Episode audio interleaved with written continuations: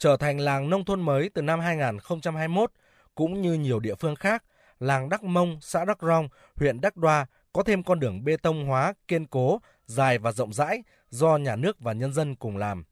Cuộc sống từng ngày phát triển, nhưng với giả phách 90 tuổi, một trong những bảo tàng sống của làng Đắc Mông, thì điều hạnh phúc nhất là thấy những chính sách bảo tồn văn hóa được thực hiện có hiệu quả. Giả phách cho biết, đã từng nhiều năm, những người già trong làng luôn cảm thấy buồn vì mỗi mùa gặt lúa, không còn ai quan tâm đến tổ chức lễ mừng mùa.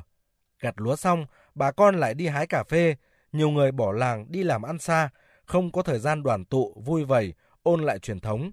Nhưng từ khi xây dựng nông thôn mới, thì lễ mừng mùa và những ngày đoàn tụ của bà con đã trở lại. Nhà nước hỗ trợ kinh phí để bà con tổ chức lễ hàng năm. Nhiều nghề truyền thống khác cũng có cơ may được phát huy. Già Phách nói.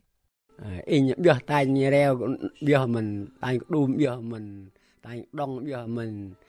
Trước thì cứ vào dịp cuối năm tháng 11 là lại lễ cúng mừng lúa mới để tạ ơn thần linh cho mưa thuận gió hòa, cho một năm lúa được thu tốt. Đầu năm thì lại lễ sửa nước giọt.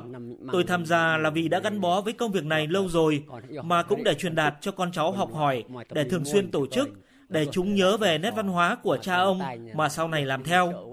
Còn cái nghề đan lát thì ngày xưa ở nhà rông, ai muốn học thì có cha ông hướng dẫn, học dần dần thì thành thạo, cả đan lát, chỉnh chiêng và diễn ở những lúc đám ma, bỏ mả. Bọn trẻ muốn học là sẽ học được nếu chịu khó.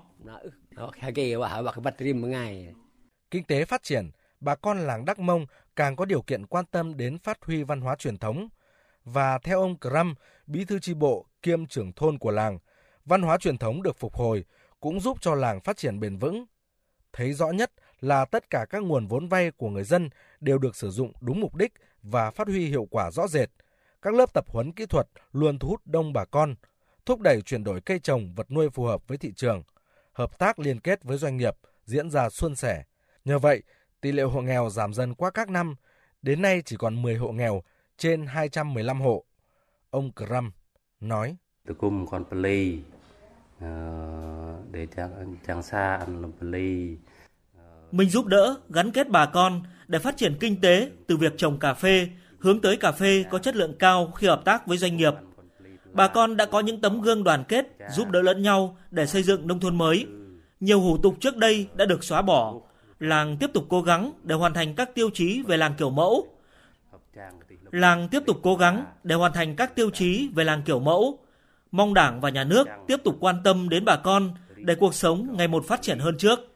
Ông Hà Văn Tuấn, Phó Chủ tịch Ủy ban Nhân dân xã Đắc Rong cho biết, tính đến thời điểm hiện tại, làng Đắc Mông đã đạt 14 trên 19 tiêu chí trong xây dựng nông thôn mới.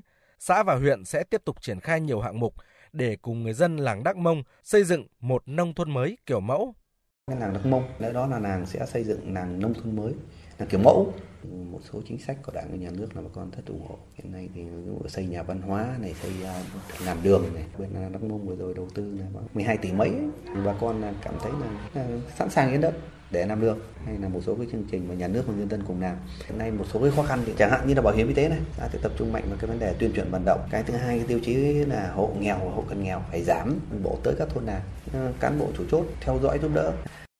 Nông thôn mới kiểu mẫu ở làng Đắc Mông, xã Đắc Rong, huyện Đắc Đoa, tỉnh Gia Lai đang từng bước hình thành với mục tiêu trọng tâm là nâng cao đời sống vật chất, văn hóa tinh thần của người dân, sản xuất nông nghiệp từng bước hiện đại, đẩy mạnh liên kết, gắn nông nghiệp với phát triển dịch vụ, thương mại, bản sắc văn hóa được bảo tồn là những điều dân làng Đắc Mông cùng chính quyền địa phương đang nỗ lực triển khai nhằm đạt tới mục tiêu đó.